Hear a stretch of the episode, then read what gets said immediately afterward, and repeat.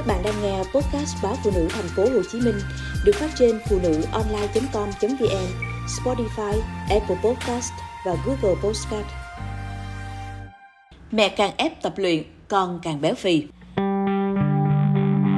Theo số liệu của Hội Nội tiết và Đái tháo đường Việt Nam, vào năm 2021, tình trạng béo phì tăng rất nhanh ở lứa tuổi học đường, từ 5 đến 19 tuổi.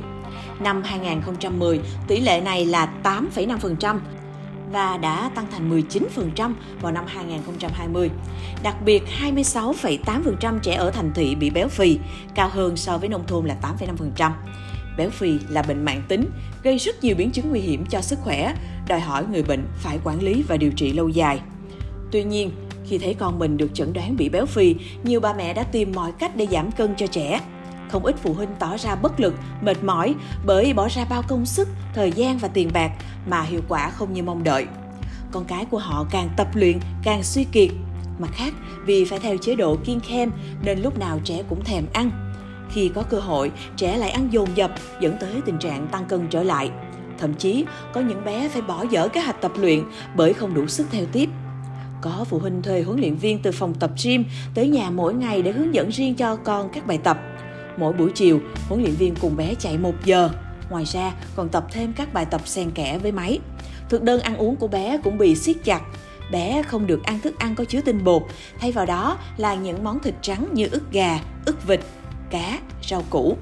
Cậu bé cũng chỉ được ăn đúng 3 bữa mỗi ngày, cắt bỏ hết những thói quen ăn vặt.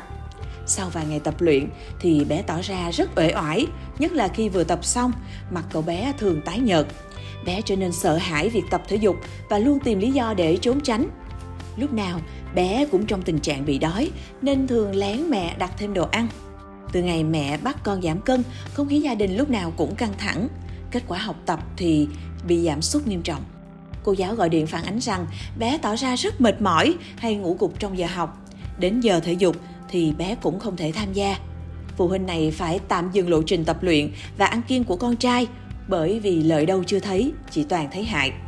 Thạc sĩ Lê Tường Giao, trưởng khoa vật lý trị liệu Bệnh viện Nhi đồng 1 cho biết, muốn kiểm soát được cân nặng bền vững, hiệu quả, trẻ thừa cân béo phì cần được phối hợp điều trị dài hơi bởi chuyên khoa dinh dưỡng và chuyên khoa vật lý trị liệu. Hiện nay, khoa vật lý trị liệu Bệnh viện Nhi đồng 1 đang thử nghiệm chương trình giảm cân cho trẻ thừa cân và béo phì. Chương trình đã diễn ra được 4 tuần, tính tới ngày 24 tháng 3. Có 100 em đang được áp dụng liệu trình giảm cân này. Tất cả bệnh nhi nói trên do bác sĩ từ khoa dinh dưỡng của bệnh viện chuyển tới. Quá trình giảm cân của các bệnh nhi được giám sát chặt chẽ, điều chỉnh kịp thời, mang tính cá thể hóa sau mỗi lần tái khám. Theo thạc sĩ Lê Tường Giao, việc đo nhịp tim cũng rất quan trọng. Nhờ đó, các bài tập của khoa đều mang tính cá thể hóa với những bé thừa cân, béo phì. Do trẻ đang trong quá trình trưởng thành, cơ thể chưa phát triển hoàn thiện, nên mọi tác động, thay đổi đột ngột với trẻ đều có thể gây nguy hại.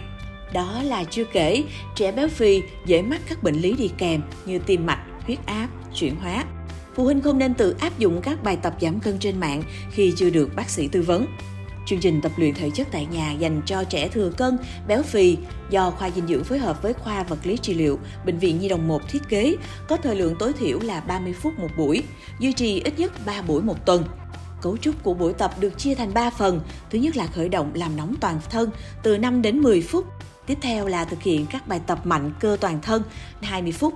Cuối cùng là thư giãn thả lỏng toàn thân và kéo giãn cơ từ 5 đến 10 phút.